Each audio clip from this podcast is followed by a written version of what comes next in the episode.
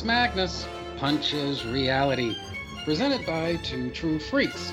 I'm your host, Magnus, and guys, I must say I am extremely and incredibly well rested after this much deserved winter hibernation that I went through. For those of you who are just joining this show, I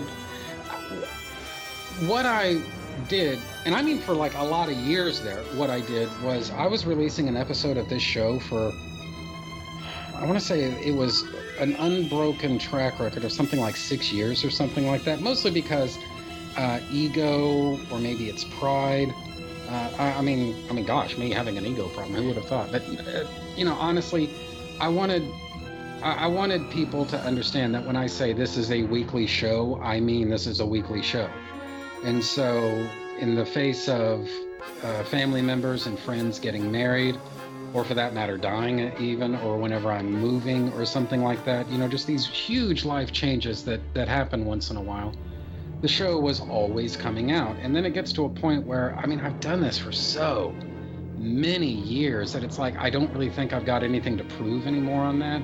And so it's been kind of nice to take these little breaks once in a while so I can recharge my batteries and think about something not this. And it's, I think it's been an overall enjoyable thing. So, one of the things I always try to do is encourage people if you're thinking about starting a podcast, dude, go for it. All right. Maybe it's going to work, maybe it won't, but go for it. Give it a try. But no matter what happens, don't be afraid to take some time off once in a while. You know, don't be afraid to.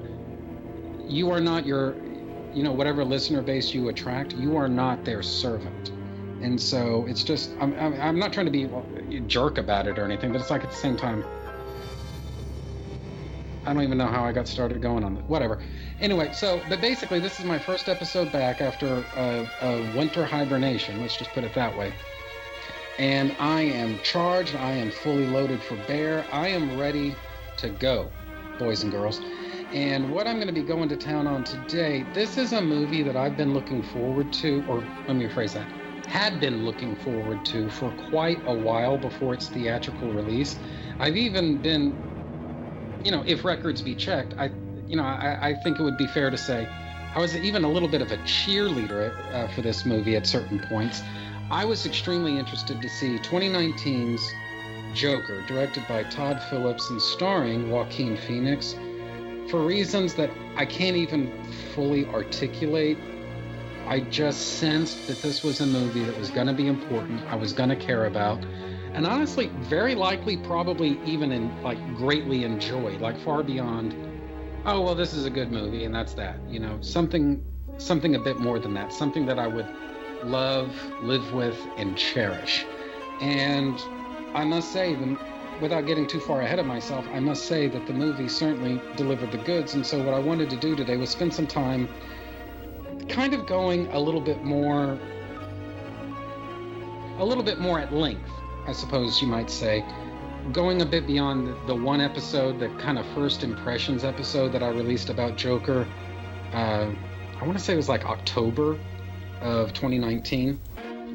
Not very long after uh, the movie came out, after I got back from my honeymoon, because I saw Joker on an IMAX screen on uh, the cruise ship that we were on. Wanted to at least just get my my thoughts out there about it, let this movie just sort of marinate a little bit, and then maybe revisit it and let's just see where we are then.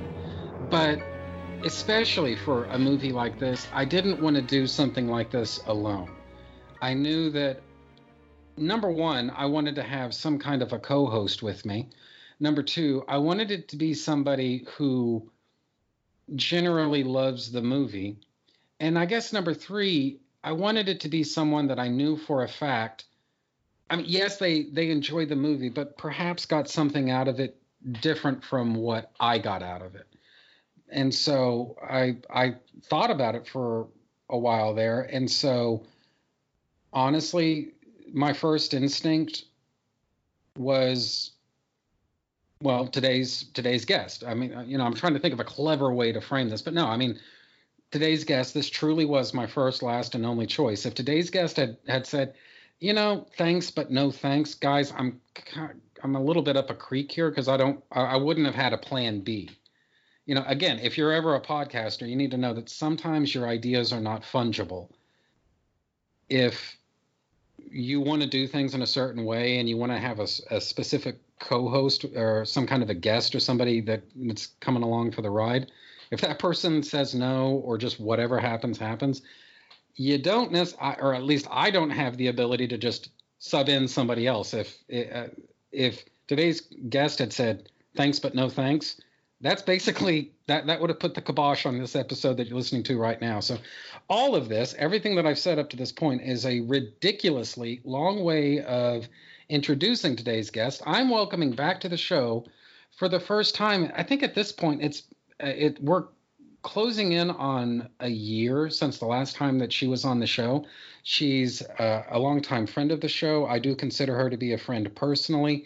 She's just uh, extremely cool. And by the way, podcaster in her own right. I welcome back to the show the co host and co founder of Supergirl Forever. I think it's Supergirl Forever Radio. Yeah, just Miss uh, Rebecca Supergirl Johnson. Radio. Yeah, thanks for having me back. I really enjoy uh, your deep dives on uh, all your stories, your comics, your movies, your TV that you do. So I'm really looking forward to talking about Joker with you. Well, I actually checked into this because um, I knew that it had been a long time since since you'd been here, and so like technically the last show that you were on, where you and I were just batting ideas back and forth, and this is I think going to come up between the two of us again in just a moment but this was, um, and of course I don't have. Oh no, this was an episode of Trinus Magnus Jabs Reality. This was uh, State of the Union. Rebecca and Magnus talking about the DCEU. So that was really the last thing that you and I had done together. Now there, I guess technically there was something else. You were you contributed to the sort of radio drama for Smallville that I put together, and that was May of 2018. But you weren't really on the show on the show, you know.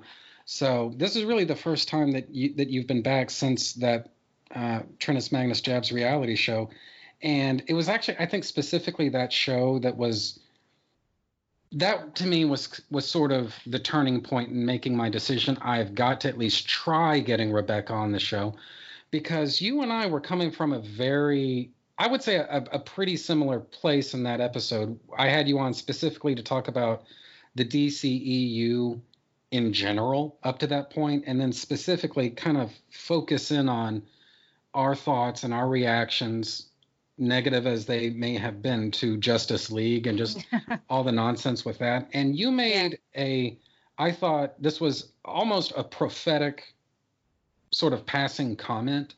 You said that what you wanted from Warner Brothers with their DC films going forward, you said words to the effect of, just make a film. Let everything else yeah. fall into place, but just make a good movie and don't worry about keeping up with the Joneses. It was something to that effect. And I thought, okay, well, I guess she's got a point there. But what I want to say, and I, I didn't blow you off, but I thought, well, that brought up something else. And so I didn't actually hammer on that the way I should have.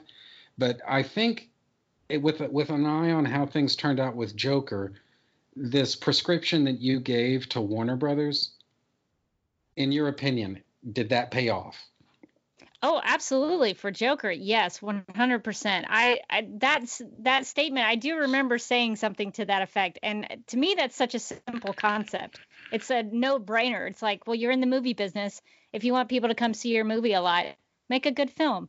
Uh, so, uh, and I probably should distinguish. I, I do distinguish a little bit between movies and films, and so uh, I guess when I talk about Joker, because uh, I, I, know that you've in past episodes of your show uh, talk about the sort of pretentious nature of the movie uh, versus film uh, terminology, which I totally get. Sometimes I feel pretentious saying it, um, but if Warner Brothers wanted to make films, make films and make them good and make them uh, you know take them seriously you don't have to you know make movies that or make films that don't have humor in them but take them seriously as a craft as an art form and right. I think that's what they did with Joker. They they left it up to Todd Phillips, let him tell the story that he wanted to tell, make make the film he wanted to make, make it look the way he wanted it to, you know, just gener- generally just giving it over to him, saying, "Hey, go make this film." And I think that's what they should do with every film. But sadly, these days, it you know a lot of it is done by committee, and those are usually the films or the movies that I don't like because you can't see a perspective. With Joker, you can see someone had a perspective. Someone had a, a story that they wanted to tell about this character. So I think they um, they knocked it out of the park in terms of the creation of the film and the execution of the film but then you can see the results of it. I mean it made didn't it make over a billion dollars? It, it sure did. uh, uh, to for this kind of a film to make that kind of money that's huge. Mm-hmm. so uh, i think that kind of thing should be a signal to other other film studios around the world, just make a good film and people will come and see it. So I, am really happy that uh, the Joker turned out the way it did. I was I went into it not wanting to be spoiled. I tried to avoid trailers as much as possible. And I'm pretty open minded about comic book movies or, or, comic book films. And I, I don't uh, mind if things are a little different in terms of the iteration or the take on the character.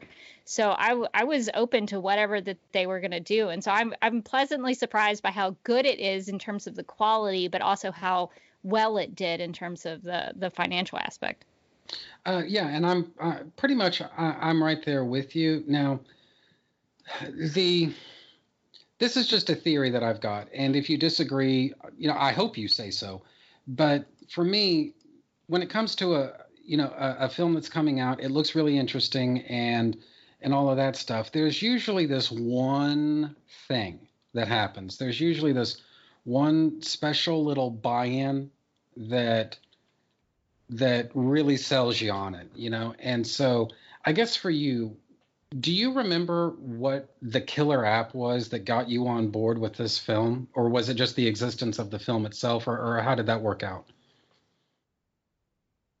I, I don't remember watching full trailers, but I remember the first, uh, not sneak peek, but the first real thing that Todd Phillips, I think, I want to say they put out on Twitter. I think that's mm-hmm. where I mm-hmm. first saw it. It was it was just the shot of it was like a, a test test footage maybe. It, that, that's probably more of what it was where it was Joaquin uh, I can't remember if he was in the purple suit or not, but it was just him and there were these like hologram or holographic images that were sort of projecting the Joker face onto his face, his Arthur Fleck face and that's that was the first time I was like, oh, I don't know what this is, but I'm interested. Like, sign me up. I, I, I'm, I'm interested just based on this test footage.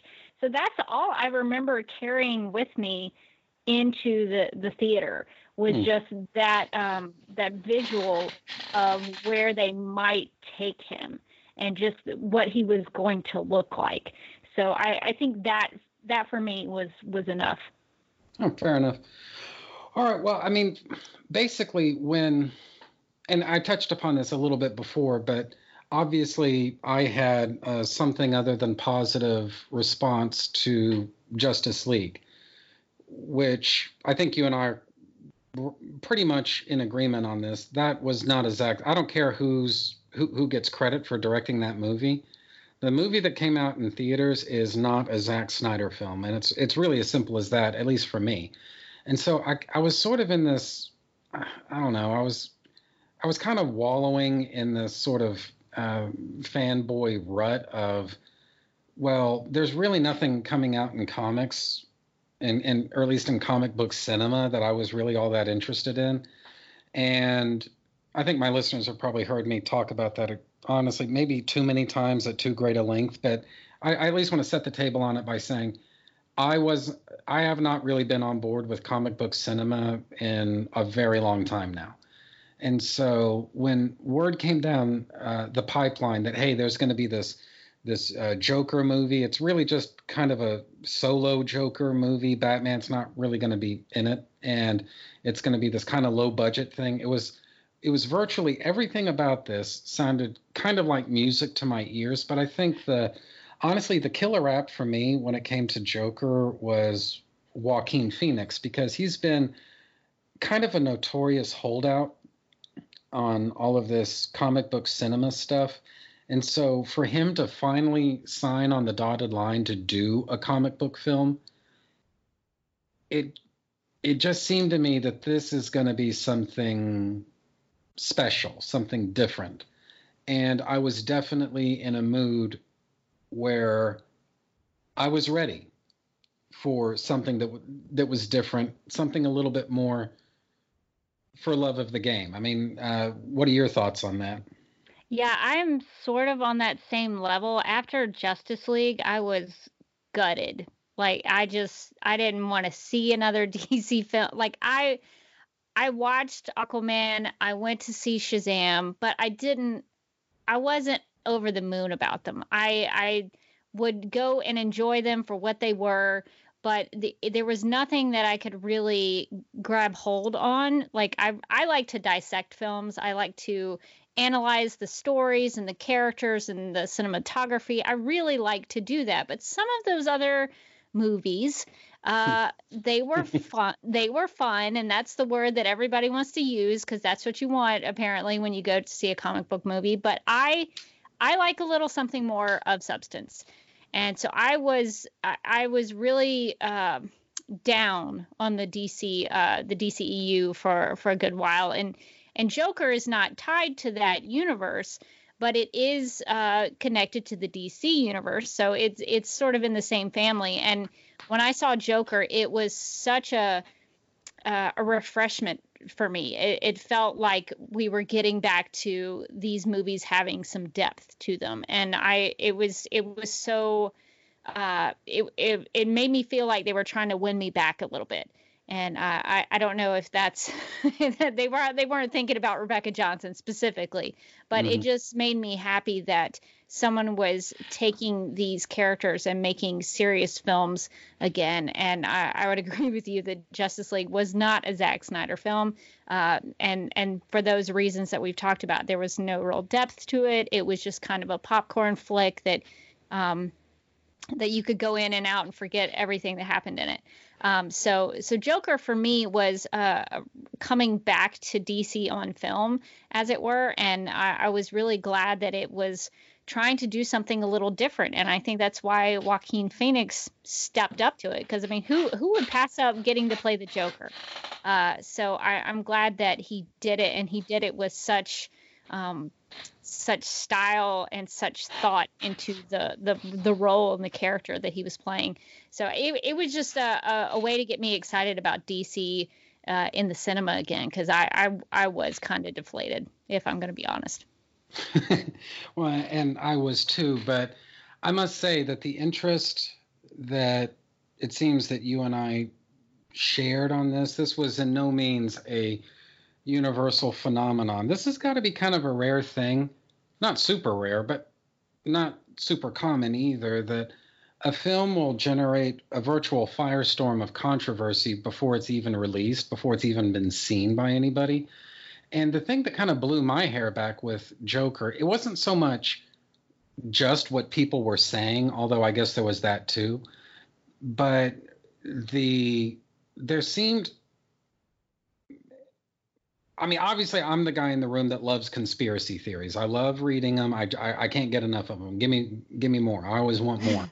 I do and so I, I, don't. I, I would hate to sound like a, a, a conspiracy theorist here, but I mean, the there there did seem to be um, a very strange consensus and uh, uh, from I guess we'll say the usual suspects people that were not just saying, well, this film, it doesn't look like it's going to be something that I'm looking for in a movie. So, you know what? Whatever. I, I, am not interested in this. I don't want to have anything to do with it. This was a little bit different. Number one, that it was it was a it was a virtual lightning rod for negative uh, coverage in the fan media, the mainstream media, etc.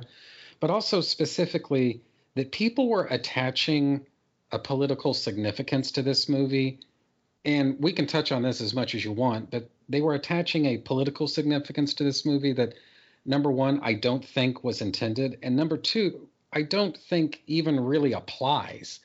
But nevertheless, it there huge amount of ink, virtual or otherwise, was spilled on why this movie is the most evil thing ever. So I'm going to open up my orange vanilla Coke here because I'm launching a uh, new tradition on this show. And why don't you? Do you remember what your reactions were to this? Like this movie that seemed kind of interesting to you, but it seems like all these other people, it's like the knives were out. Like, what were your thoughts on all that? Well, it's funny because every DC film, to my knowledge, uh, starting with uh, probably Batman v Superman, I guess, or even before Batman v Superman was even kind of being shot, there was controversy about the casting. You know, Ben Affleck and Gal Gadot. There were all these um, uh, uproars about the casting there. There were things that were uh, controversies with Justice League. There were uh, controversies with Wonder Woman. For some reason, somebody put out all these rumors about how it was doing badly, and there were things that were uh, big uproars with Jason Momoa before Aquaman came out. I think the only movie that didn't have any problems was Shazam, but mm. every every other movie in the universe uh, in the DC universe that was being put to film had some sort of controversy swirling around about it. So I wasn't really too surprised that people were going to uh, get back into a firestorm for Joker. But it was a little silly to me that people kept talking about it before they had ever seen it, before the film had even come out. And they were making assumptions about what a character like the Joker would incite people to do. It was almost yeah. like they wanted to have a theater shooting. It was the strangest thing. Yeah. Um, and and I I would agree with you that the the film it has I think you could probably get some political messages out of it, but even the Joker in the film, uh, or I guess he's just Joker because uh, of the title. Uh, but he even says like, "I'm not political. This is not a political thing for me." Uh, so it's it's strange that they would attach something to the film when the film itself isn't trying to make that message. And it just it's kind of funny to me that there was all that uproar before the film came out and then afterwards the only thing it actually incited people to do was to dance on the stairs yeah. in the Bronx. and so I, I think that's that's such a great thing that people I think people who actually go see these films don't get enough credit. The audience doesn't get enough credit for being able to go see a film and just watch it for it being a story. Like mm-hmm. I think most people when they went to go see it, they were following the character journey of Arthur Fleck and where his story took him and where he ended up. And I think we all go into it. We're we're, we're smart enough to understand this guy's going to become a villain. He's going to be doing bad things, and this is just the story. Uh, I think most people are not going to take that and say, well, if Arthur Fleck is doing it, I guess I should do it too. That that's not. I don't think that's the the majority of people, and so I think people who were causing that uproar were not giving the audience enough credit for being able to watch a film and walk away from it after it was over. So it, I, I really love that the uh, reception of the film actually turned into something very positive and mm-hmm. joyful. And uh, and it's great that people have these iconic shots, you know, all over Instagram or wherever. Them on this, like I want to go find those stairs next time I'm in New York. So I I think uh, I think that's the great um, the the great result that happened from the film. And i was glad that it went out without incident. I i don't recall hearing any incidents that happened in the theater uh, because of the content of the film. So i'm glad that that was a positive way that the the film was received.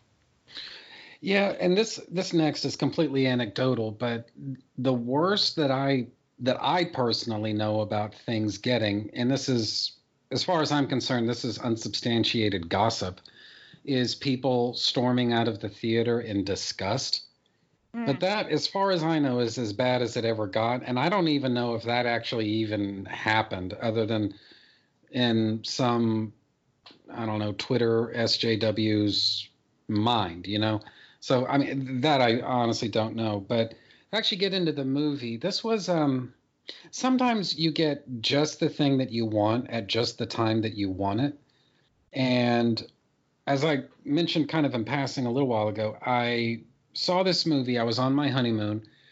Uh, my wife and I took we we we took a cruise and because we specifically wanted to be incommunicado for about a week and just kind of get away from everything.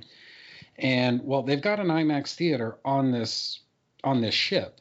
And so I even joked to her at the time. I said, "Hey, wouldn't it be great if we saw Joker on our honeymoon?" and she took that seriously. And so I, I, was thinking, well, I guess I'll probably see it when we get back from the cruise and everything. And, you know, maybe that's for the best anyway, because that'll give the controversy a little bit of time to die down. And, uh, and so I figured, you know, that's probably going to be, that was going to be the plan. Well, she made a plan of her own. We ended up seeing the movie on, on the ship and it's in an IMAX theater. And I must say that from the title cards, just the logos at at the beginning of the film, I was instantly on board with what this movie was up to. But for me, the real turning point is when the movie itself starts and you get that over the shoulder kind of gradual push in on Arthur. He's sitting at his table and he's putting on his makeup. And it's this really powerful thing that as much as I love comics or as much as I love music or just anything else, only cinema can do this. You know, with the camera movements and the camera angles, the the acting and the performances, the lighting, the the film score. He he's basically trying to force himself to smile and he just can't. You know, and it's this for me it's just this really powerful sort of mission statement that happens at the very top of the movie that says this is what we're going to be doing here. You know this is a microcosm of virtually everything that you're going to see in the movie. It's almost like in symphonic terms this is the overture and everything else that we see in the movie is basically detailing everything that we saw in that in that first shot so i don't know if that was your buy-in for the movie whenever you were actually watching it, but that was definitely my buy-in. That's one of the top, yeah, I'll say top five best sequences in any comic book film that I've ever seen. Period. So, anyway, so there you go. Yeah, no, I I love the the way the film opens because it, it does a good job of uh, helping us get introduced to Arthur without having to really say anything. And that to me, I that's why I'm a Zack Snyder fan. I like films that do that because it it, it allows you to become immersed into the story.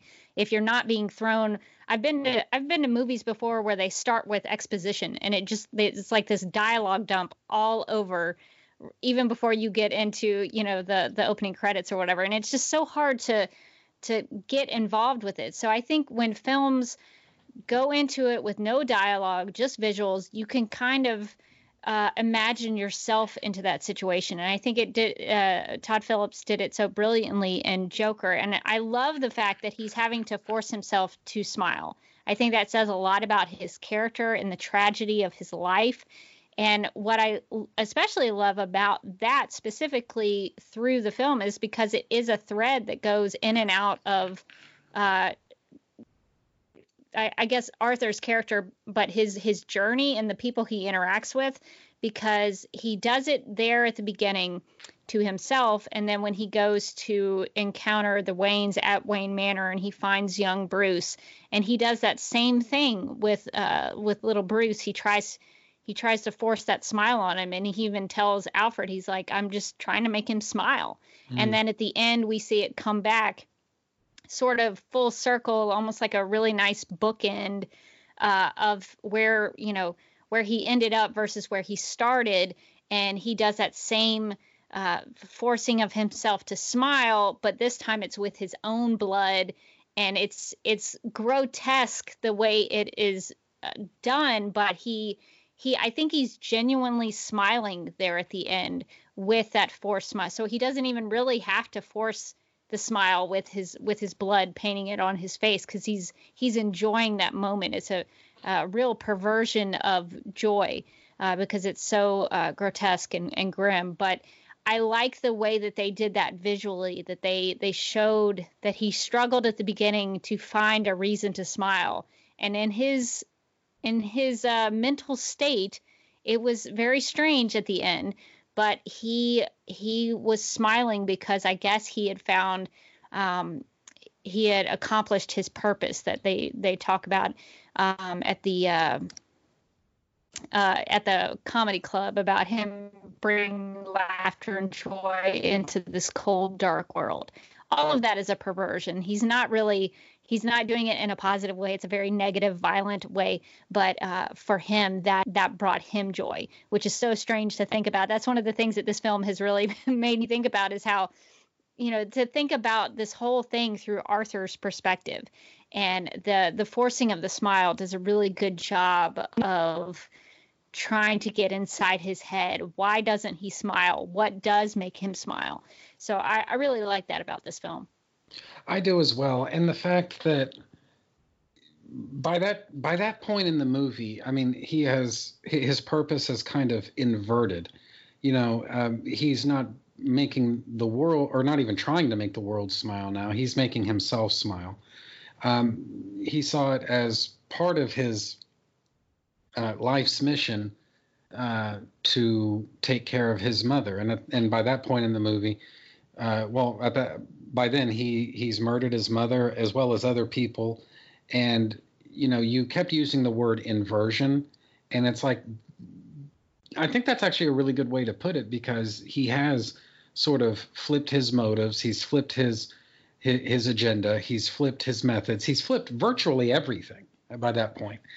And even his physical appearance it's kind of similar. Like the last time we see him before that little epilogue at the end in arkham the last real time that we see him in the movie, he's still wearing the clown makeup, except now it has this darkness to it, you know, and, and not even just the blood, although that too, but it, it, it's it's got this darker sort of edge to it, and it's one of those things that I don't know that like some people, I guess they they would need to have that pointed out to them, you know but then you know once it has been pointed out to you, know you're like oh my god you, that that's right. That and that is a really th- that's a very powerful and i would say very cinematic way of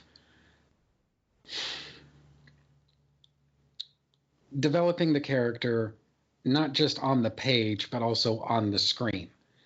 And maybe that's the best way to put it. Now one of the criticisms and i, I don't think that this has any real merit to it but i at least want to get your thoughts on it one of the criticisms that, that I've seen leveled against this movie is that it's it's basic. It, it's not really the Joker. It's Taxi Driver in makeup. Now, in your opinion, is that a valid criticism, or or do the people who say that are they perhaps missing the point?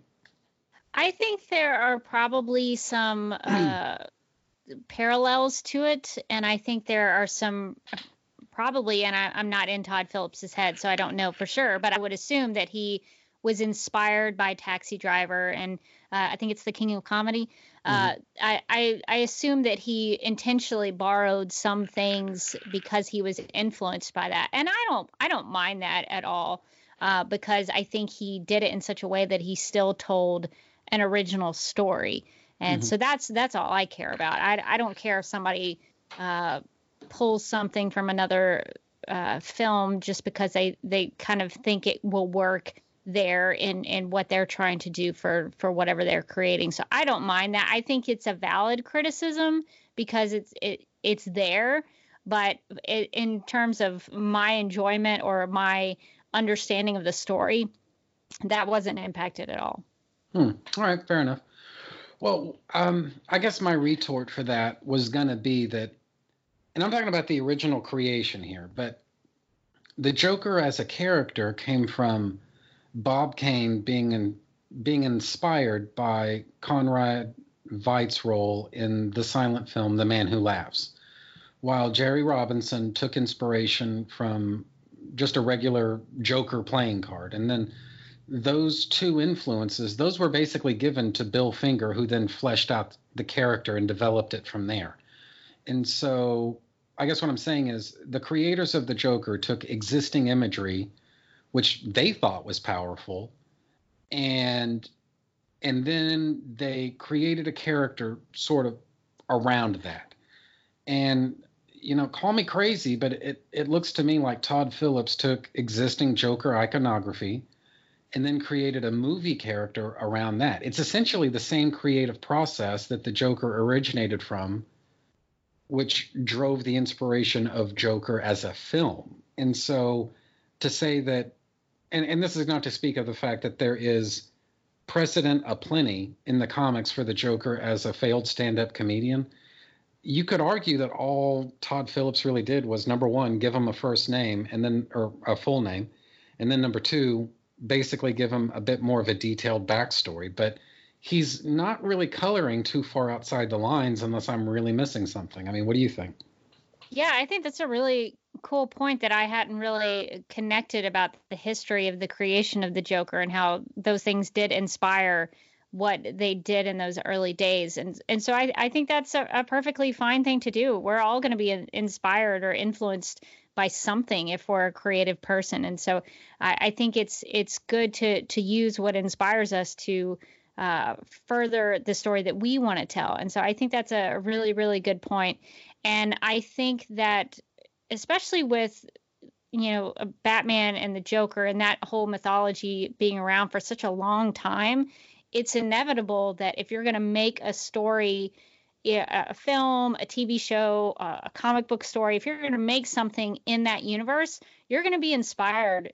I mean, it's just, I don't think you could avoid being inspired by things that have come before you in terms of the the purple jacket, the green hair, you know, all of that.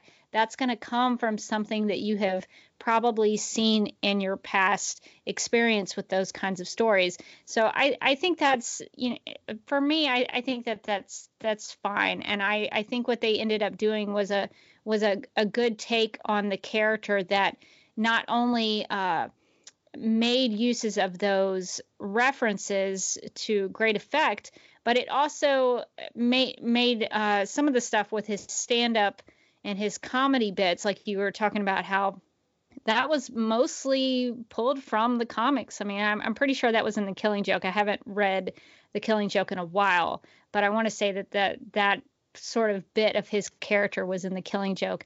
And so for me, I really appreciated that because it wasn't just somebody saying, "No, the comic books aren't important." Uh, some you know Todd Phillips was saying no I like that that aspect of the character and the source material I'm going to pull from that and make it into something uh, you know, for myself.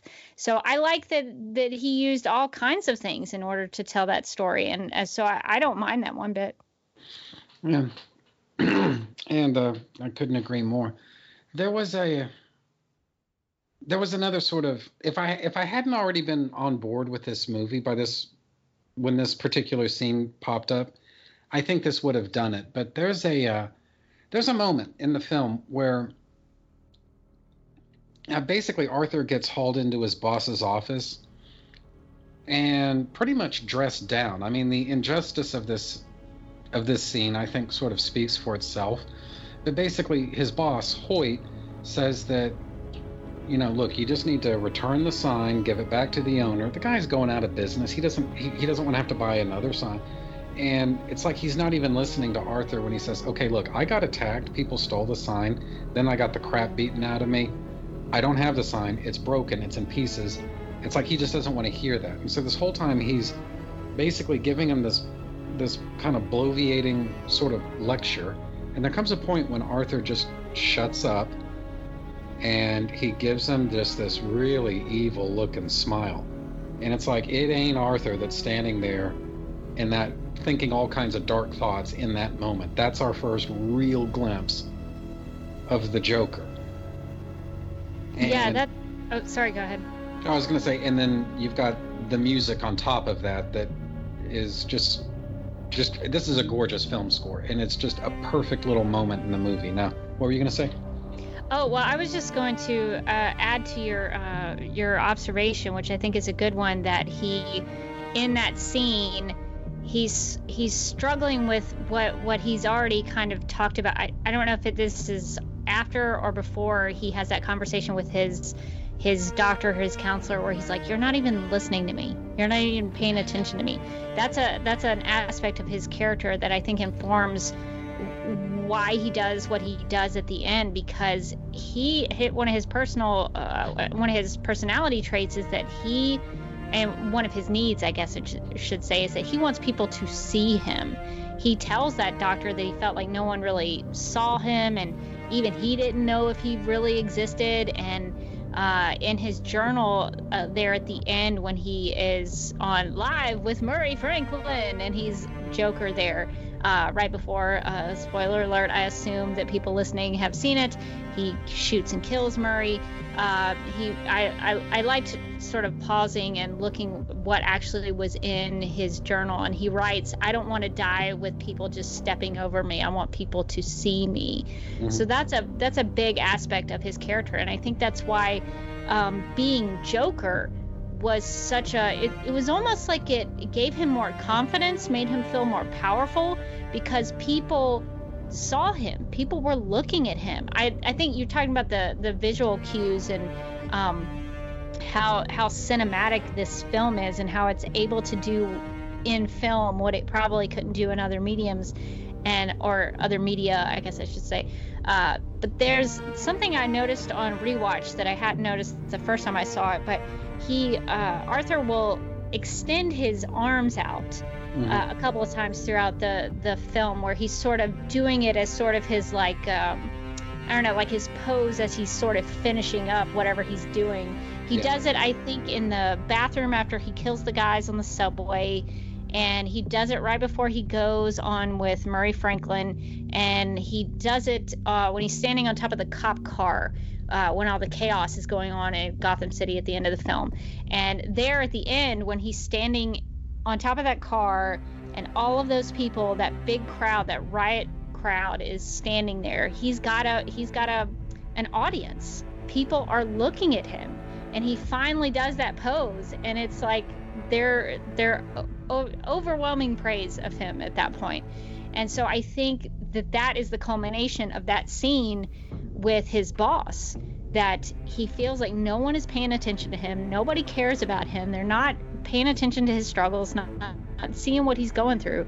But those people at the end they see him for this uh, symbol that they have attached to him uh, to to be this guy who is fighting fighting the man fighting the rich man fighting the uh, the I guess the um, you could refer to him as the bourgeois or whatever.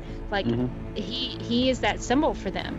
So I, I I really like that the film does a good job of layering in those those thematic elements of his personality, and you see it planted there in that scene. Right, and you know I I, I want to piggyback on that a little bit and say that first off, the Murray Franklin scene, you know, when he, when he's actually on the show and he's giving his interview, you know, there's this notion that there's no such thing as a perfect scene, you know, and there's this entire film school theory that goes into that. It doesn't matter how good it is, it can always be better because of this, that, or the other thing. And I don't really care so much to wade into that. What I'm going to say is somebody who's never been to film school and frankly doesn't really much care to go, I do consider that to be a perfect scene. And one of the things that works for me about that scene is that number one, he confesses to shooting the those uh, Wayne executives. He he basically cops to it like right there, live on TV. And number two, and I thought this was telling. He never, even though he could, uh, up to a point, he could claim that was self-defense, except for the very last uh, of his victims. And then no, that that, that ain't self-defense anymore, Haas. But he never even tries to say, well, you know, they started it, or hey, look I just snapped and, you know, some things happened. You know, I, I, shouldn't have done it. I was having a bad day. He never says any of that. He just says, I killed them. And he just lets that hang out there. And it's the thing is, I guess if you want to put this in terms of like a point counterpoint, you've got Arthur's scene in Hoyt's office where he was trying to defend himself and then he just shuts up to the Murray Franklin scene where he he just says, "Yeah, I did it." even if that's not completely accurate, he doesn't try to nuance it. He just says, "Yeah, I did it. What do you think of that?" He just kind of throws it out there, and knowing that people are going to misinterpret it, or at least I have to believe he knew that people they're going to instantly assume the worst about him, even though the situation itself, I think, does kind of exonerate him, his circumstances. He doesn't even try to, you know, introduce any kind of uh, context, nuance, any of that. He just says, "I did it." There you go. And that was an incredibly, I, I thought that was just a very eye-opening moment in terms of how far this guy has fallen by this stage in the movie. That he doesn't he doesn't try to make excuses or, or anything. He just says, "I did it. That's it." Yeah, I think that speaks to his progression in his confidence level. He's he's so confident in himself by that point that he's going to confess to three murders live on television.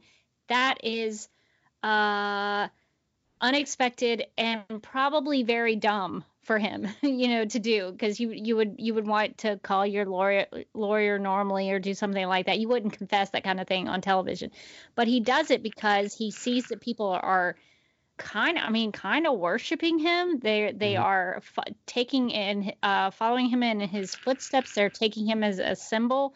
He even in his fantasy, and I actually want to talk to you about the the girlfriend at some point, yeah. uh, because I have lots of questions that I want to get your uh, take on. But um, but he in that fantasy with the girlfriend she tells him you know I, I don't know what those other people are saying but i think he's a hero. So he sees himself as the hero of his story as all good villains would. But uh, i think that's that's what gives him the ability to go out there and say that kind of stuff even though that is something that normally if you wanted to hide it you wouldn't do. Um, and i i want to also bring up uh, the uh the sign you you mentioned earlier on in that scene where they're the he and his boss are talking about the sign that he lost. Um for the first time i saw the film i really latched on to the fact that the sign says everything must go. Mm. and i thought that that was i mean clearly and obviously that's something that you would write on a sign if you were going out of business and you were trying to sell a bunch of stuff. I get that. But to me that held a lot of weight to it in terms of the storytelling because for me, I think that foreshadows what happens to Arthur in the film as he becomes the Joker. Everything in his life goes away his relationship with his mother, his job, his fantasy relationship with his quote girlfriend, his coworkers, his uh, love of Murray Franklin, his fear of not being seen or heard, his even his suicidal thoughts go away he pushes those out. It looks like at one point he wants to kill himself uh, on Murray Franklin's show, but in the end he kills Murray Franklin himself. Those things go away. And so I think that at that point when he's sitting there with Murray, all of that stuff was gone. Mm. And he became Joker, and so that was the culmination of everything. So I, I think that, that that really shows how far he, you know, I think you mentioned that he he fell, that he deteriorated, but I think in his mind he uh, was starting to excel and succeed and get better in his perverted way of thinking. That's I think that's where he was at that point.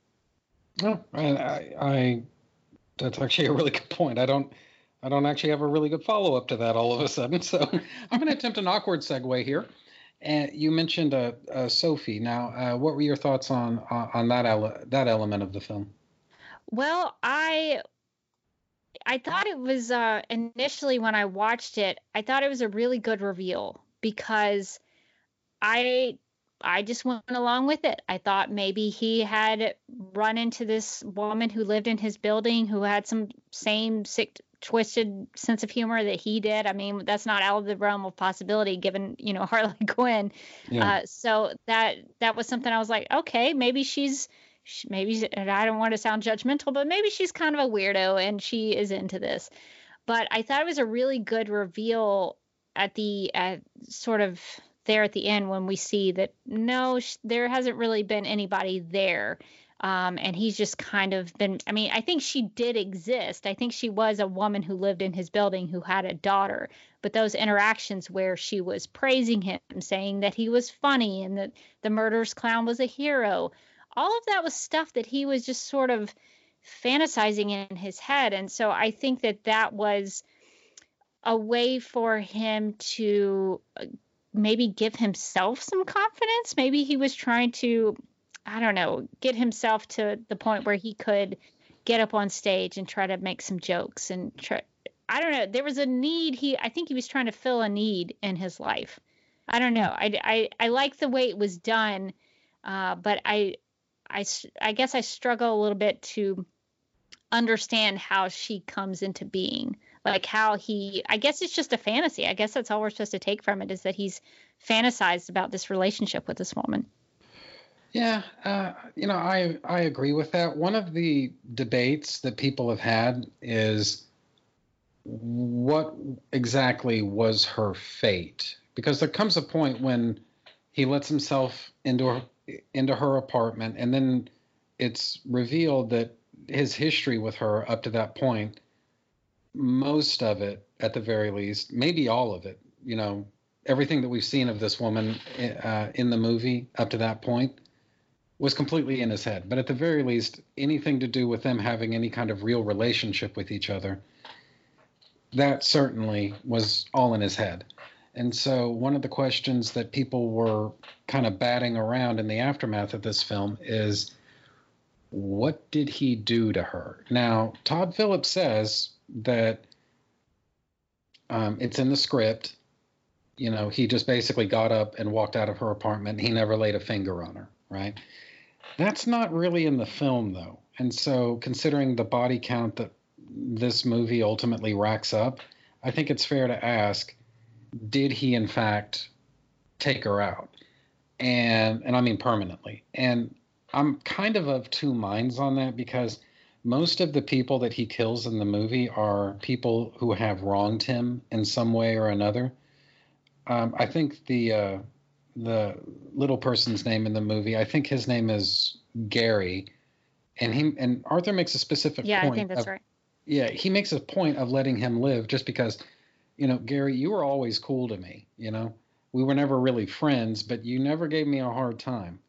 Whereas I forget, and I've already forgotten the other guy's name, but the the guy that he did kill, uh, Randall. Randall, yeah, that's the one. Yeah. Um, Randall did make Arthur's life, you know, after a fashion, he did make it more difficult, and so that's why Randall met the fate that he did. Murray mm-hmm. Franklin, you know, he he too had wronged Arthur, and so his mom had wronged Arthur, and so everyone else that he that he kills in the movie were people that they didn't deserve it, but you can see where where Arthur was coming from. He felt wronged by them on that level, and so now they get to pay the price for it. Sophie never actually wronged him in any way, and no, I don't think. You know, even if he had tried asking her out and she said no, well, that's not wronging somebody. If anything, that's doing right by them. You're saying, no, I'm not interested, you know. If anything, you know, you should say thank you for that, you know. But nevertheless, I do think that we're talking here about a murderer, and so is it out of the realm of possibility that he killed Sophie? I, I am of two minds about it. I could see it either way, but uh, what are your thoughts on that? I I think that those two interpretations. I mean, neither one is wrong. I guess. Uh, you I guess if you wanted to be strict and go by the script, you could do that. Because uh, what I like about this film is there's a lot of room for interpretation. So I, I guess I come down uh, in terms of whether or not he killed her.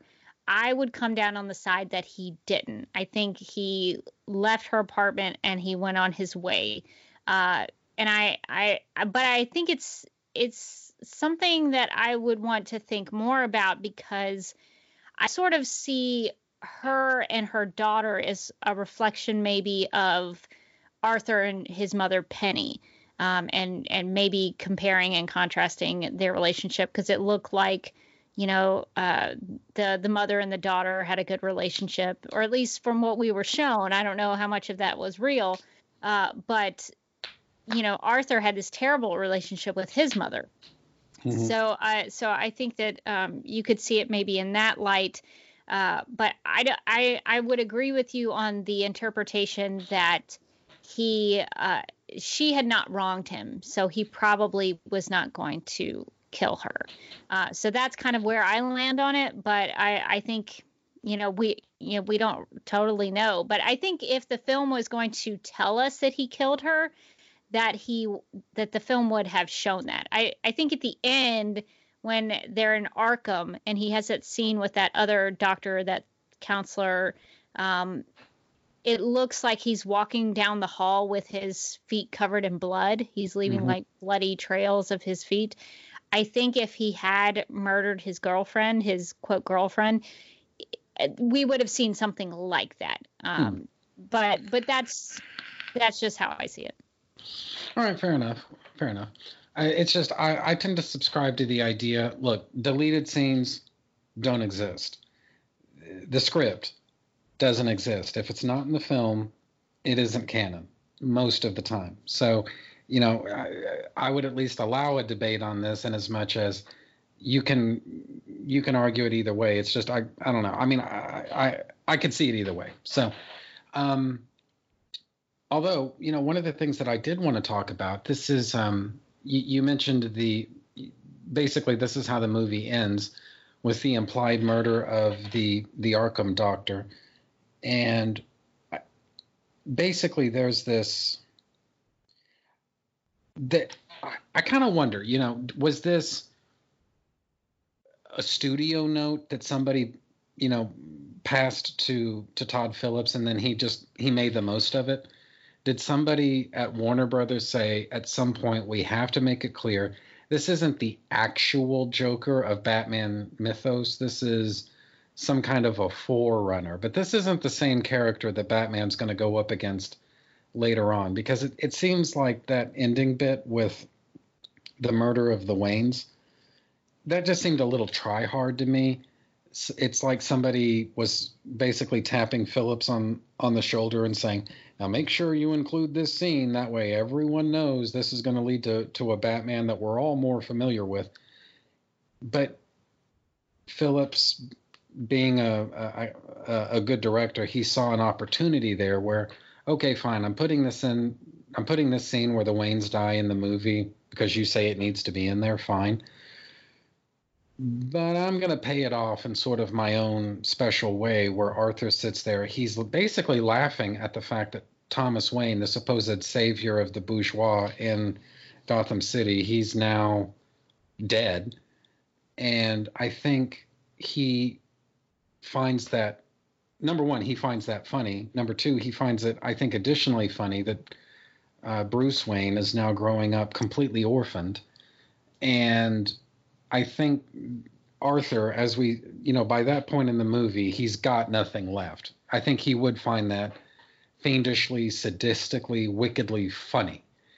And I just wanted to get your your your thoughts on uh, on that whole enterprise. You know, this idea of did we have to see the murder of the Waynes in this movie? I mean, did we really need to make it clear that this isn't the Joker? Because honestly, I don't need, you know, this movie being as good as it is, I don't need this to somehow relate to the larger Batman mythos. It's fine by me that this thing exists in its own little world in its own peculiar context. I don't need it to to fit into some larger filmmaking agenda. Does that make sense? So this whole death of the Waynes thing, like where are you coming from on that? Did you did you actually need to see that? Does that need from a story standpoint, does that actually need to be in the movie? Like, what are your thoughts there? I guess I have a little bit of a different reading on the ending than you do, but I'm I'm still kind of going back and forth with it myself, trying to figure out what are they trying to tell me here because I actually really like the fact that we get to see the murder of the Waynes because it had uh, and and I know people are like, well, we've seen the the Wayne murders a billion times. I get that. Mm. But what I like uh, the way that they did that was that the birth of Batman happens at the same time as the birth of Joker, and right. I like that uh, that connection point there. And you brought up the idea that maybe this isn't really the Joker. Uh, I I've sort of bounced back on that myself because I don't know if the ending is trying to tell me that stuff that uh, that he went through never happened at all. That maybe he's just imagining all of this uh, Joker stuff in his head. Um, is it something that he experienced the Joker stuff, but he's just going to be in Arkham for the rest of his life? What what are they trying to tell me there? Or or maybe he's uh, he maybe he was in Arkham the whole time. I like I don't know. I don't know exactly where and I think the film is intentionally open-ended uh, to let you fill in the blanks for yourself. And I that's one of my favorite things that a, a film might do is give me something to discuss. I guess I come down. I like the idea that Joker and Batman were born on the same day and that Arthur might have gone into Arkham for a little while. But of course, as we all know, I mean, Joker comes in and out of Arkham on, on the regular. That's a thing that he does. So I think that it's possible that he is the Joker who would later go on to fight young Bruce as he becomes Batman. I think that's a possibility. Um, but yeah, I don't know. I, I kind of go back and forth in, in questioning what the what the ending really means uh, because it is such a, a quirky, strange uh, way to end the film. But uh, I think that it's it's something that I like to think about, and I, I for me, I guess I sort of wanted a little bit of Batman in there. We don't see him in the the cape and the cowl. We just see his birth, and to me that was enough. Uh, I think it's I think the the idea of a Joker origin story almost for me I think it demands a little bit of a connection to Batman because they have that sort of I don't know if yin and yang is the right way to say that, but they have such a uh, a weird bond that they are always going to be tied together. So I think for me, if a Joker origin story was made without some kind of uh, uh, reaching out to Batman as a character, that would have seemed strange. And I, what I was impacted more so than that in terms of the Bruce Wayne aspect of the film was that the they almost went to the point where they were going to say Joker and Batman were brothers or half brothers. Right. That to me when it got to that point in the film, I was like, oh, whoa, what are they doing? And I it sort of excited me because I've seen so many interpretations of, of Joker over the years. And I, I guess I'm one of those people, and, and this is probably, you know, why I love Batman v Superman, why I like Man of Steel, is that I'm open to different ways of telling these stories and uh, uh, you know, taking the characters to new heights and new places. And so I don't mind that. So I was I was kind of interested and intrigued in the possibility that they would make them half brothers. Of course, I think by the end of the film we we're told or it's insinuated that that is just crazy kooky Penny in her head thinking those things. Um, so I don't think that they cemented that, but the uh, the playing of that idea was even more intriguing to me than the uh, showing of the Wayne murders. So uh, that to me was the more important aspect of the the Bruce Wayne part of the film.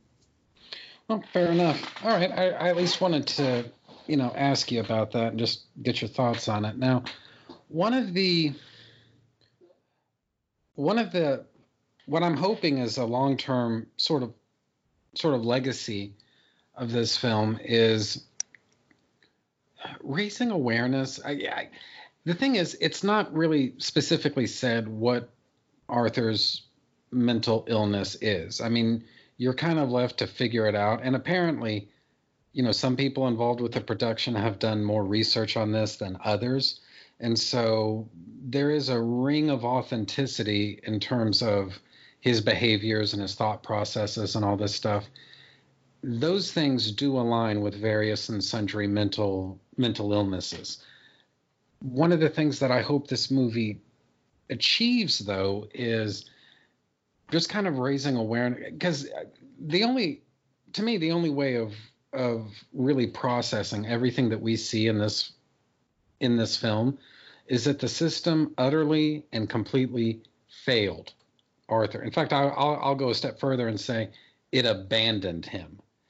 And so, if nothing else good comes out of this, and it looks like a ton of good things are going to come out of this. But if if there was nothing else, at least people are starting. I've seen it on Facebook, and I realize that my Facebook is not the sum and substance of everything that's happening in the universe. But it's like at the same time, I do regard it as a little bit of a window into the outside world. If people on my friend list are talking about mental illness, well, gee, I never thought about X, Y, and Z. if they're talking about it, it stands to reason that probably other people are talking about it too. And the reason I'm being kind of a pain in the neck about this is to say that I think that any good art, and I mean truly good art, one of the things it's supposed to do is be a little bit provocative. But the other thing it's, or one other thing it's supposed to do is get people asking questions, not just about meaning, but I guess more about value. This movie is saying something, and does that have value of some kind to the rest of society?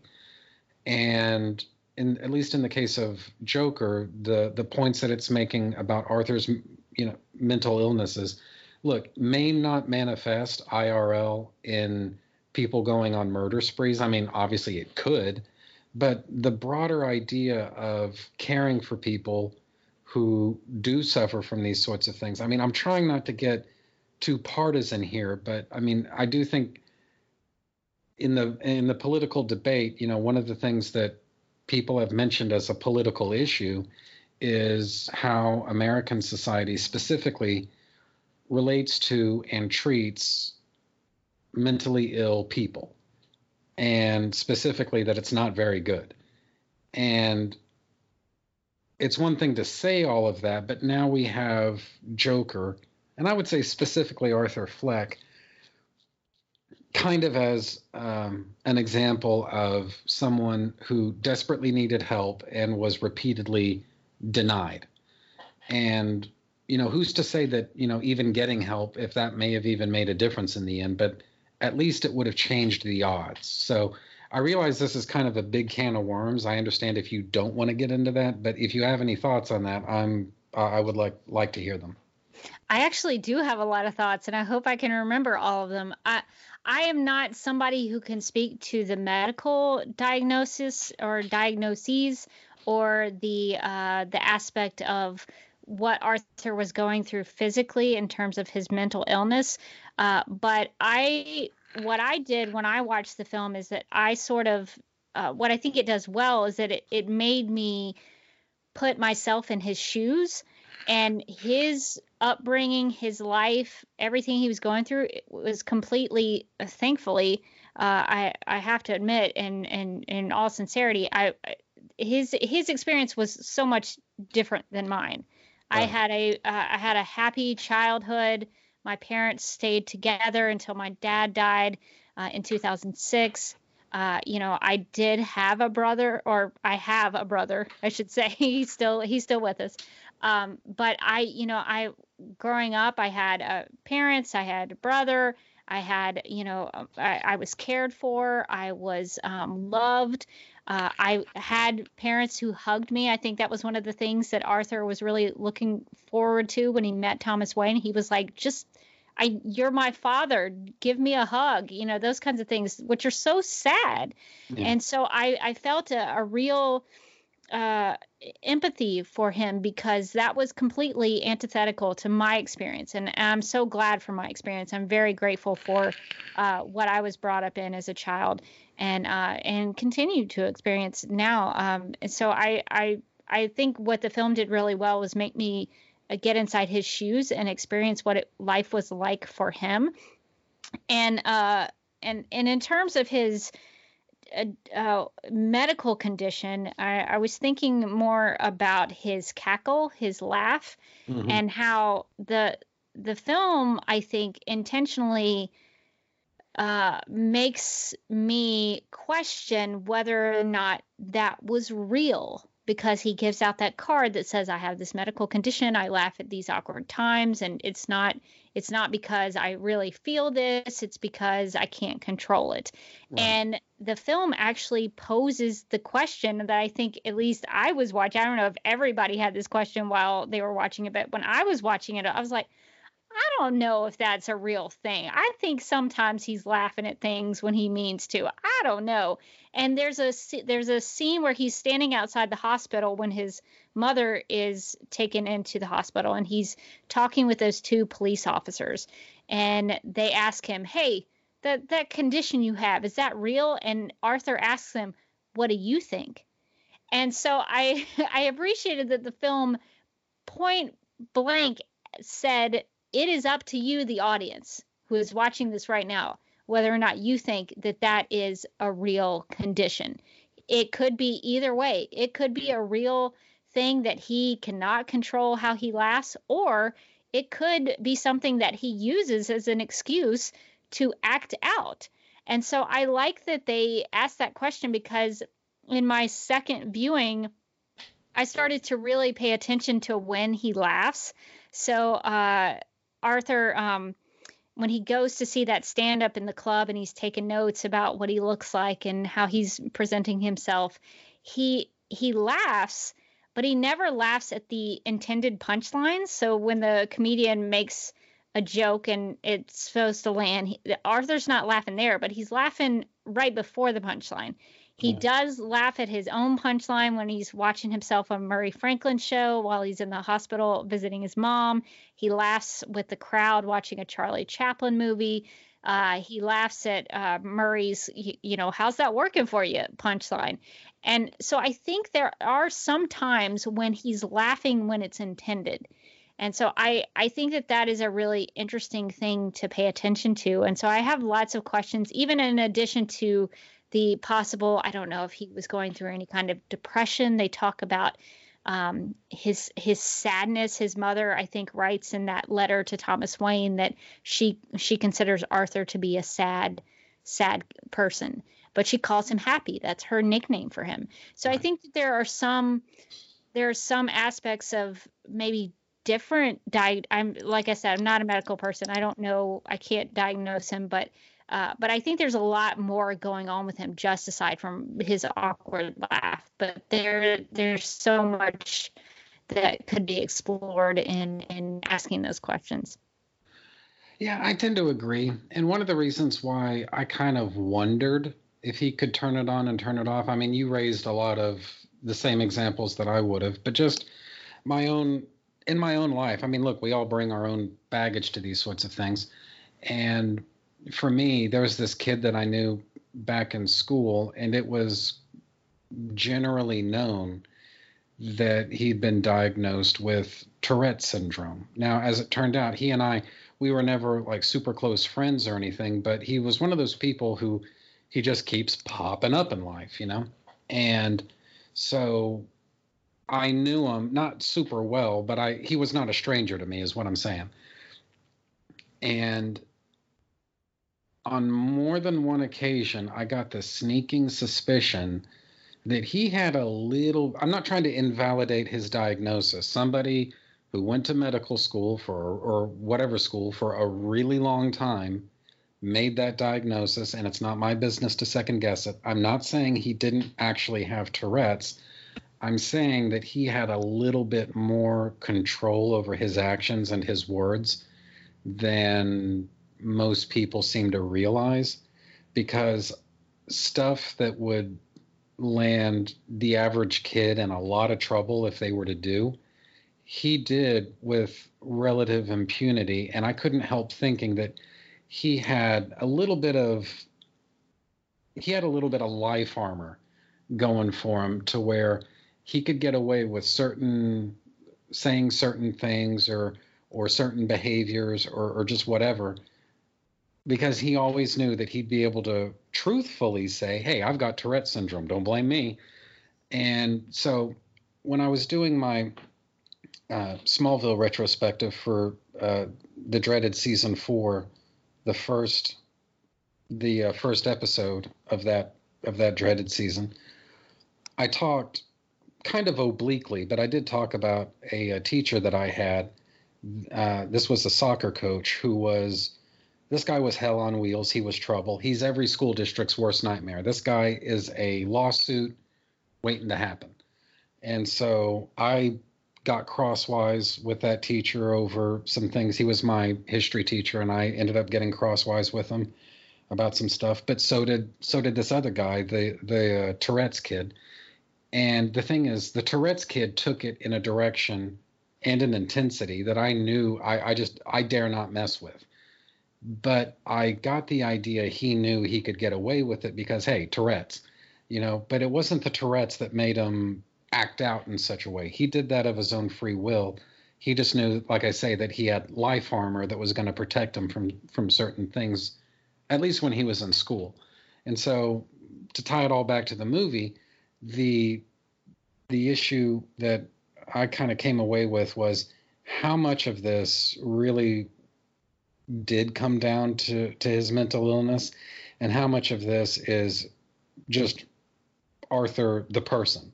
And the beauty of the movie is it gives you enough pieces of the puzzle that you can formulate your own interpretation, but it doesn't overburden you with information such that you now have this kind of didactic sort of movie that lays all the pieces out and it tells you the order in which everything goes. You know, it doesn't do that. Now, just to kind of use that as a segue, there is nothing's been announced, nothing's official, nothing set in stone. But this movie, before it was released, it was generally agreed upon by cast and crew that this is a one shot deal, you know, one and done. People are talking now about the possibility of a sequel. So, Rebecca, my question for you do you need a sequel to this movie? Do you want to see how things progress, or are you good with what we've got right now and you maybe don't need a sequel? Like, where where are you coming from with that? I 100% do not need a sequel. I when I heard that news, I was I was actually really kind of upset because it reinforces to me that uh, the the studio, of course, they're in the business. They are in a business to make money, and this film made a lot of money for them. So, of course, anytime Hollywood makes a lot of money, they're going to make a sequel to it. That's just the nature of the beast. They've been doing that for a long time now. Uh, I mean, I I was even going through. Um, I recently caved into Disney Plus to see Baby Yoda, mm-hmm. and it really uh, it really irritated me how many Little Mermaid sequels there were, how many, you know, like they've they've made sequels to all these movies that had happy endings. It's like, no, just end it at the happy ending. You don't need to give me any more. I was fine with the happy ending. Um, so I think that is that's the problem with Joker is that the film itself seems to be free from uh, committee, free from studio interference. But now it seems like you know now they're kind of maybe trying to get in there and do more of that. And that's, I'm very uh, hesitant about that because I think, I mean, if you think about how many how many sequels really did surpass the original, I think The Godfather Part Two is is hailed as better than the the original. Uh, I mean, Back to the Future Part Two is uh, is a great film, but the, even then, it comes as part of a trilogy. So it's not exactly, you know, a film that stands on its own that's better. So it's just you're taking a chance to make something that could ruin what I think if if Joker had been left alone as a standalone film, it would have been a classic. People 30, 40 years from now would go on TCM. However, people 30, 40 years from now are going to view Turner Classic movie, movies, I don't know, through their eyeballs. I don't know. Um, through some sort of lens glass thing that's inserted into our eyeballs. I don't know how we're going to be watching TV and movies in, in the future, but people are going to go on TCM and talk about this film and how it was a huge influence on their lives and how it made such an impact on the culture. And it was such a, a well-made film. People are people are going to talk about that film and what it did. And i think making a sequel to me, in my way of thinking about film, is going to tarnish that as a classic. You're always going to have it, sure, but it's it's taking that and sort of gimmicking it. I don't know that that's a word. It's going to make that more of a gimmick now. It's mm-hmm. just going to be Joker 2 instead of just Joker the classic. And I think about that with Home Alone 2. Did I really need another movie where Kevin gets separated from his family for a Christmas? No, I've already hmm. seen that story. It was dumb to begin with, but that home that first Home Alone is a classic. Yeah. It's such a good movie. And so for me, I think it takes away from the the classic nature of what Joker could have become in the future. And and I had sad it's it's sad to me that that's just the nature of the beast that that's Hollywood doesn't Hollywood doesn't care about retaining films as they are. They just want to get that next buck. And that's why Disney is remaking all of their you know their animated films from the Disney Renaissance into live action. Are those films better than the animated versions? No. Mm. Sometimes they're worse but they're making them because they know they can make a lot of money off it because people like the originals. People like that first thing that they saw. So unfortunately, I, I have no I have to come to you know peace about it. I have no control over this situation. I they're not going to be like, "Oh, well Rebecca Johnson doesn't want us to make it. I guess we won't make it." Like I wish I wish I had that kind of power, but I don't. uh but I I have to come to terms with the fact that it probably will happen. There probably will be a sequel, but I don't need it. I think it ruins the original, and I I think there's something to be said about just letting a classic film be a classic film. Well, I tend to agree, and one of I mean, you honestly, you you covered a lot of it for me, but the only the only thing I'd want to add into that is right now the this movie exists in in a certain context, uh, a certain I don't know, I don't know, like idiom maybe, but this movie occupies a very specific space, and it's kind of the it's sort of like people called it the Phantom Menace effect, where the minute you start humanizing Darth Vader, you may be telling a great story, but you're changing the you're forever changing the way that the world sees this character. For for good or for ill you're changing it now. And joker it it basically tells this story it raises these questions and it doesn't necessarily provide answers and the thing is a sequel has to exist in some kind of relationship to to the original in order to do so it's going to have to to provide specificity that this movie was very careful to avoid. It invites you to to make your own conclusions. Well, a sequel, just to justify its own existence, has to now take that away. You know, and so I guess what I'm saying is it is going to change the way and maybe I'm just badly repeating what you said, I don't know, but it's going to change the way that I presently interpret uh, this this film by cultural osmosis, if nothing else. Even if I never see the the sequel, just by virtue of the fact that it exists, whether I see it or not, it's going to change even even for me. And so so there's that. But I guess the caveat that I would add to this is a lot of people did not believe in the creative merit of making a solo Joker film in the first place. And I think it would be fair to say that Todd Phillips and Joaquin Phoenix and everyone else, I'm not trying to, you know, minimize credit here. I'm just saying, but those two, as sort of the creative leads of the film, they basically prove those people wrong.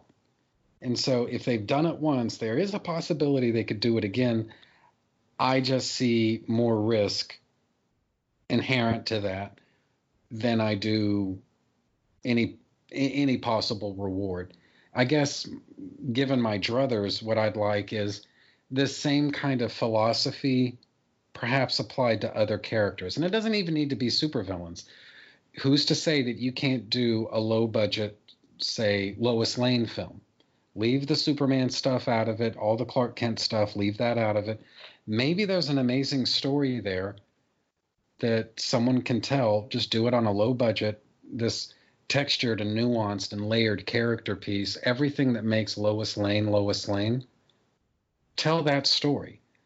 Or maybe you can do it with Mr. Freeze, or maybe you can do it with Dick Grayson, or, or whoever.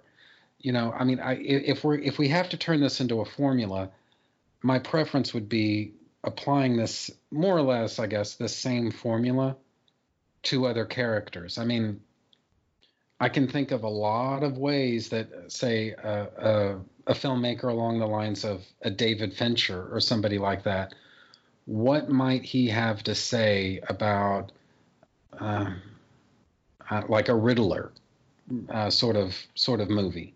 You know, what might he bring to the table on something like that? Or that matter, you know, maybe go the other way. You know, uh, there are uh, heroic characters or just neutral character or just whoever.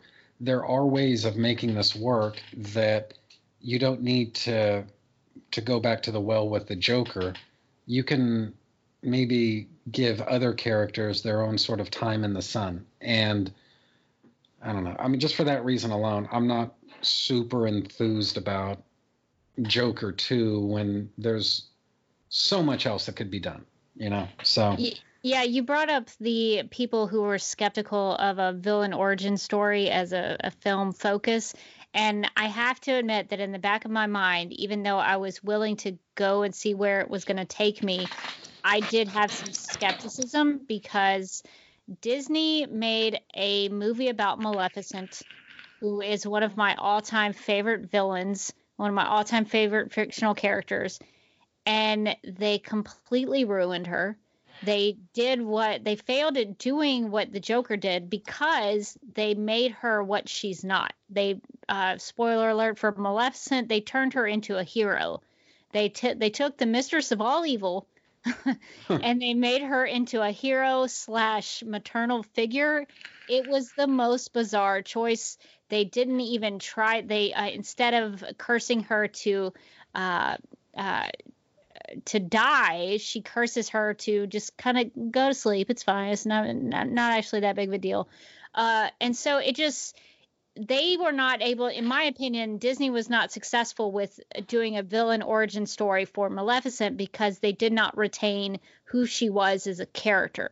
With Joker, they did. They did not turn him into. Uh, they did not want us to think of him as a hero. He may have considered himself a hero, but he uh, is not meant to be looked at by the end of that film as a hero. Uh, he's, you know, got blood on his face and he's killed all these people and he's murdered a man live on television. These are not heroic qualities. So they retained his villain status, and I think that's what made that work. And uh, you also brought up the the idea of uh, the comparison of Anakin Skywalker and changing, knowing his origin, does it change how you see Darth Vader as a as a villain? And I think that's such a, a an interesting thing to bring up because I think that's why. for me, a Joker 2 probably would not be as effective because um, I did kind of want to know what made Arthur become Joker. And I think they did that well in the first one. But by the second one, that appeal is gone. Right. I don't I don't have that journey to go on with him anymore. I, I I assume a Joker 2 would just be Joker plans something dastardly and he tries to achieve it and maybe he's stopped by Batman by this point. I don't know. Maybe he goes around kills a whole bunch of people. Well, we've already kind of seen that. So I think you've already played your hand in the first one because the the gimmick to the Joker solo film is that is the question how does this guy how does this sad lonely guy who gets fired from his job how does he become one of the most notorious comic book villains ever created? That's what you're going to see that film for. And so for a sequel where where would you take that from there I can't even imagine what story. Maybe maybe they have some great story plan. I don't know, but I that I can't see it being any better than what what they've already done. So I think they've already played their hand story wise, but uh, that's just my personal opinion.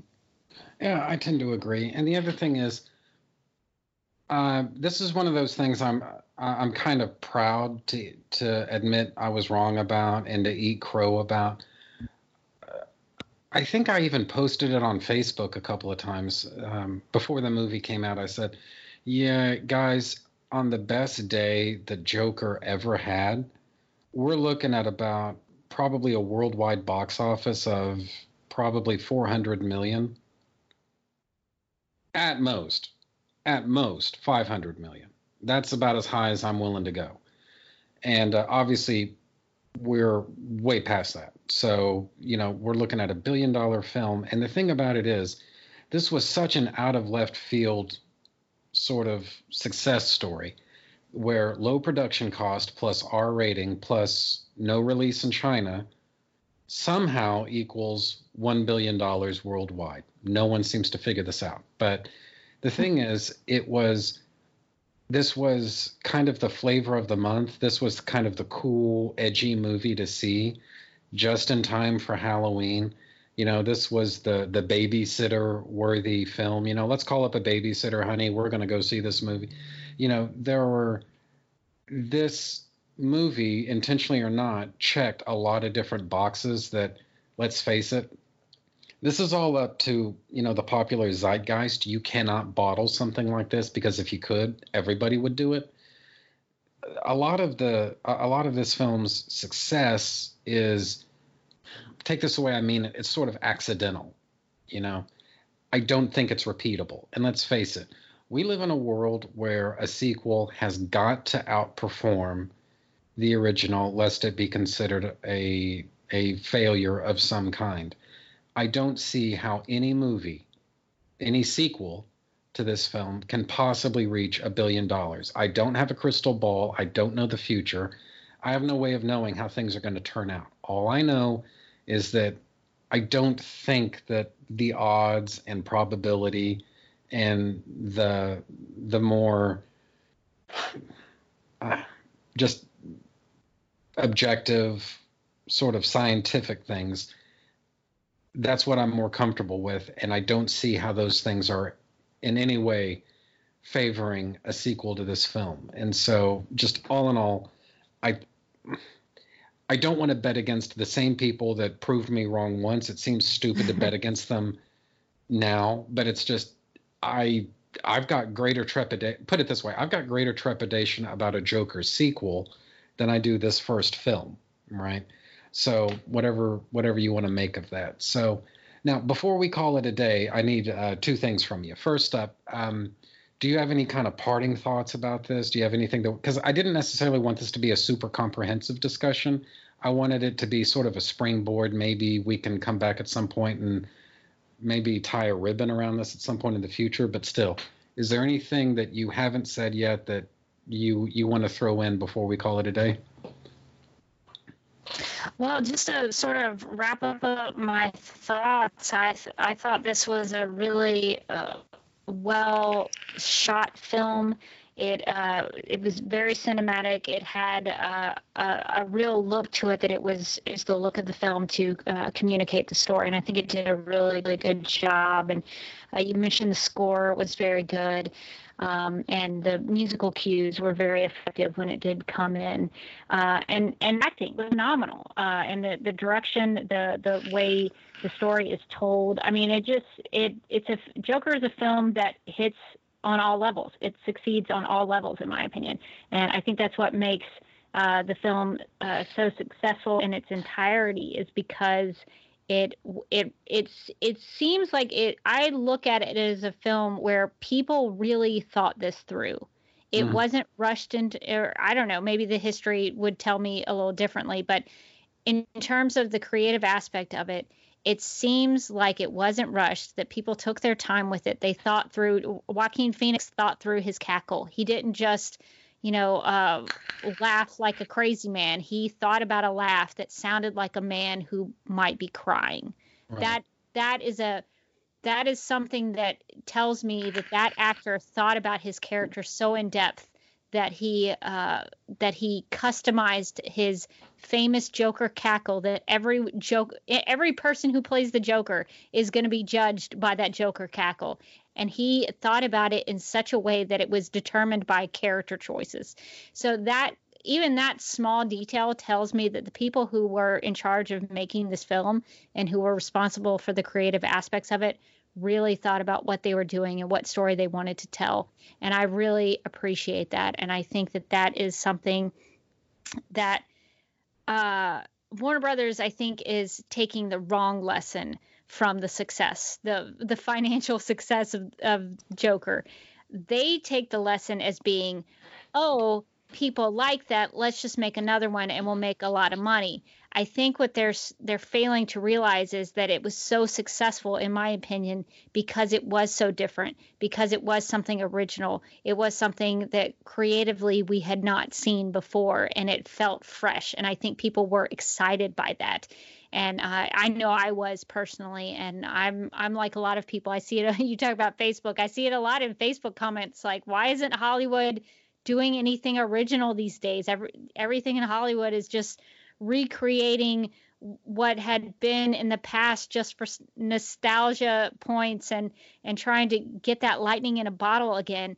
And they just anytime they do that i think they largely on most most uh, projects fail because you cannot recreate that kind of magic.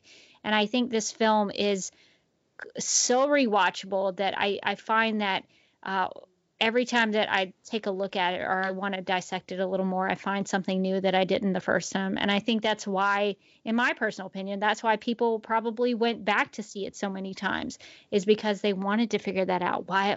What's the deal with the girlfriend? What What's the ending? What do you think it means? I think those kinds of things are what get people to rewatch a film. And that's if you want to make a lot of money, you got to make a film that people are going to pay to go see five, six, seven times. Uh, so I think that that um, says a lot about the film that people wanted to go back and see it again.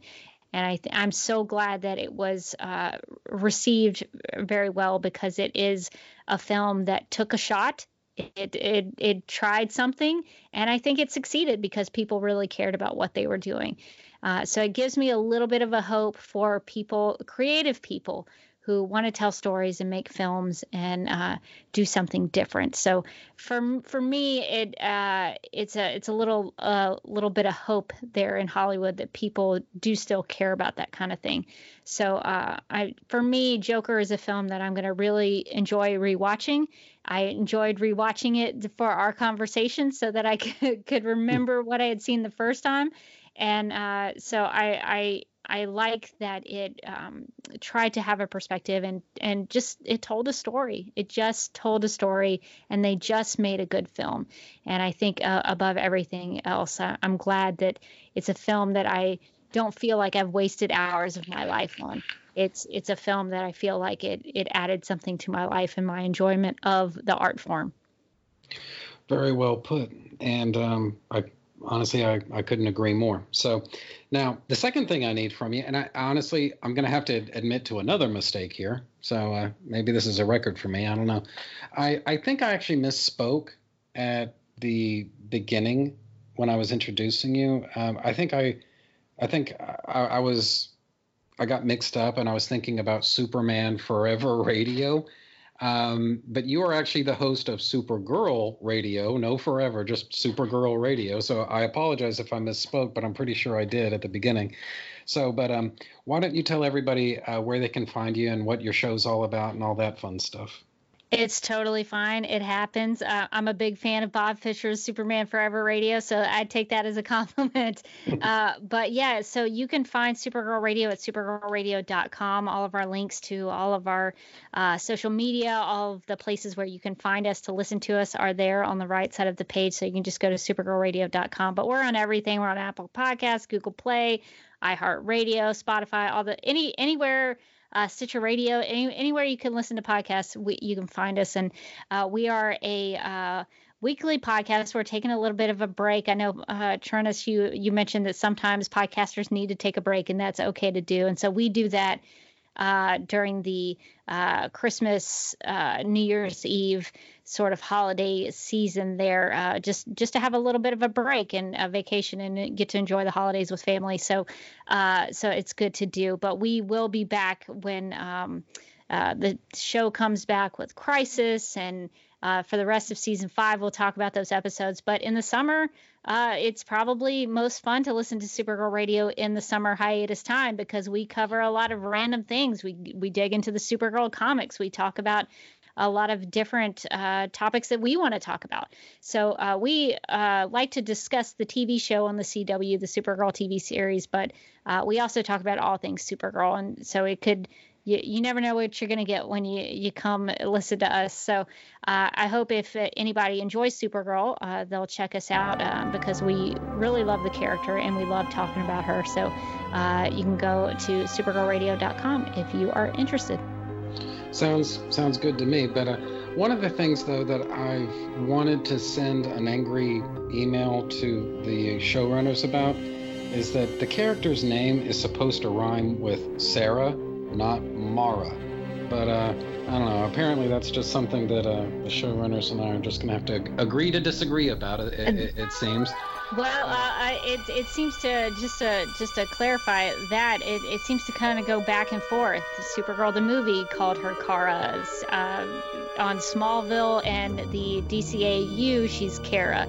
Uh, so the, it sort of goes back and forth, and I think that's sort of a, a choice on what you want to do with the, the name. Uh, I, I like it either way, and so uh, I'll go with it for the, the show's purpose of calling her Kara to go back as a throwback to Supergirl the movie. But uh, yeah, it does. We've we've even had that debate. We have an episode of Supergirl Radio uh, dedicated to the pronunciation debate. So if you're interested in that, uh, uh, that is actually available for you. So um, yeah, I, I I agree. It's, it's sometimes a little frustrating. Well, um, you know, I, I, you know what? I didn't want to put you on the spot, you know, but uh, I'm, I'm going to go ahead and do it now. Uh, basically, I went out to uh, dinner with my wife earlier because she's my wife. I, uh, the, the the person that I'm married to is my wife. I got married a, a couple months ago, and now she's my wife. And, anyway, but um, when I we had dinner uh, together tonight, and so you know, she asked me, you know, she she knew that you and I were going to be recording, but she didn't really have a lot of details about it she doesn't really, you know, take this the way I mean it. She doesn't really know a whole lot about you. She didn't know about uh, your podcast or anything. So I was telling her, I was like, yeah, she, you know, Rebecca, she, you know, she's great. She she does this show. It's called um, Supergirl Radio, and they talk quite a lot, as is my understanding. They talk quite a lot about, uh, you know, the show and goings on with it and everything. And so that really piqued Stacy's interest, and she says, "Oh, you know what? Maybe I'm going to check them out now because uh, I never knew that there was a podcast out there about Supergirl. So you may have, just by showing up on on my show here tonight, you may have actually found another new listener. So anyway, I just thought very, you might kick out of that. Well, very cool. I hope if she listens that she enjoys our, our conversations. We we do talk about some serious things. Uh, but we also have like to have a, a, good time. So there's a lot of laughter that's involved with us. So it's a it's a really good episode of Supergirl Radio when there's a lot of laughter. So uh, I hope if she listens that she enjoys that and maybe gets a little laugh out of us as well. I hope so. But either way, I, I want to thank you for uh, taking time to uh, join in with me tonight. This uh, this episode is a lot better than it would have been if I tried to do it all on my own. You know, you really elevated it as you always do, and I I appreciate that. I appreciate your, your ideas and your thoughts, and I just appreciate you always being just a great person. So, anyway, now, I think that's basically it for Joker, at least for the time being. Now, as to next week, what I've decided that I that I wanted to do is I've decided, you know what, it's time to finally. Speaking of going back to the well, uh, since that seems to be kind of a, element of of this episode, I decided, you know what, it's time for me to go back to the well. What I want to do is finally make my way back to uh, the Legion of Superheroes five years later. I'm going to be taking uh, a pretty intensive look at Legion of Superheroes number eight. This is going to be the start of a series of Legion of Superheroes episodes that goes actually a couple of weeks. Uh, several weeks, in fact. And then after that, I'm going to shift gears and talk about some other stuff. And so I guess what I'm trying to say is Trentus Magnus punches reality. The winter hibernation is over, and it's time to get back to the business of getting back to business. So that's all for next week. So I think that's pretty much it for me for this week. So bye, everybody. I will see you next week. Boy, we are out. All right. Well, that was a lot of fun. Thanks for having me on. I really appreciate uh, you inviting me to talk about this film. I, I try to.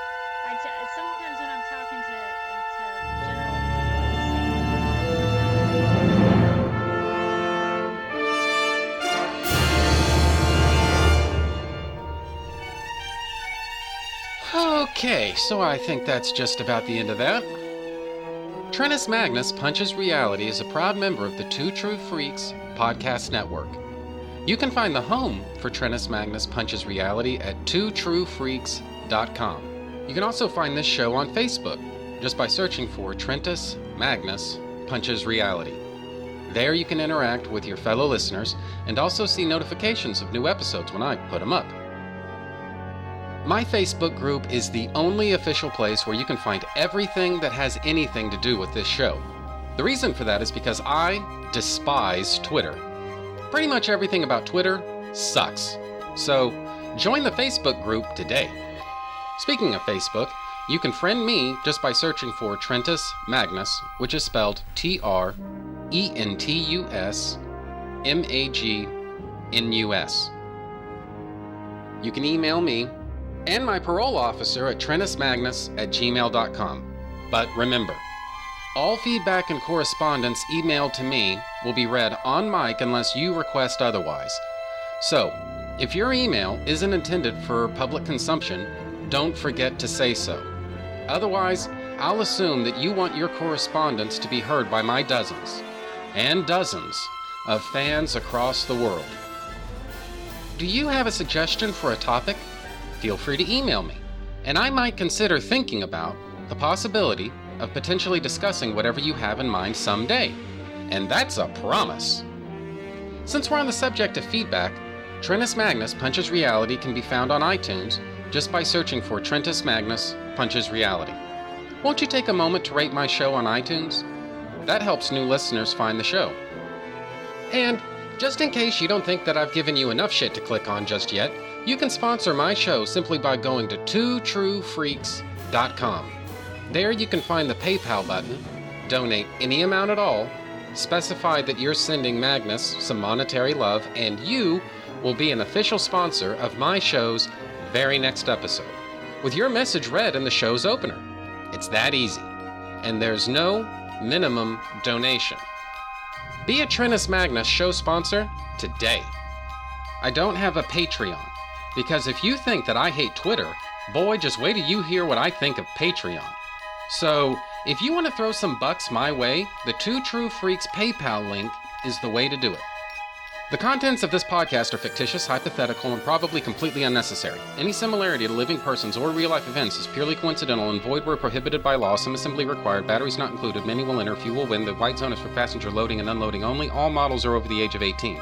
Trentus Magnus Punches Reality is a Magnus Media Enterprises Limited production in association with Demonzacor of Milan, Italy.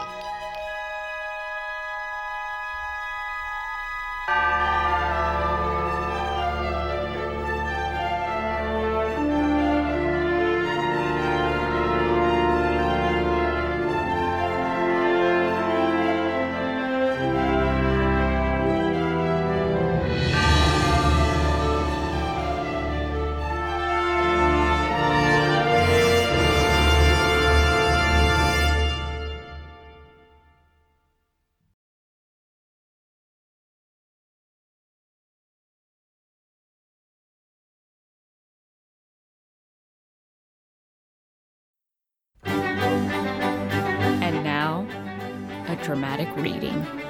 Sorry, I ain't sorry. Sorry, I ain't sorry. I ain't sorry. He trying to roll me up. I ain't picking up. Headed to the club. I ain't thinking about you. Me and my ladies sip dissy cups. I don't give a fuck, chucking my deuces up. Suck on my balls, paws. I had enough. I ain't thinking about you. Middle fingers up. Put them hands high. Wave it in his face. Tell him boy bye. Now you want to say you're sorry. Now you want to call me crying. Now you got to see me wildin'. Now I'm the one that's lying. And I don't feel bad about it. It's exactly what you get. Me and my baby, we gon' be alright. I see them boppers in the corner. They sneaking out the back door. He only want me when I'm not there. He better call Becky with the good hair. He better call Becky with the good hair.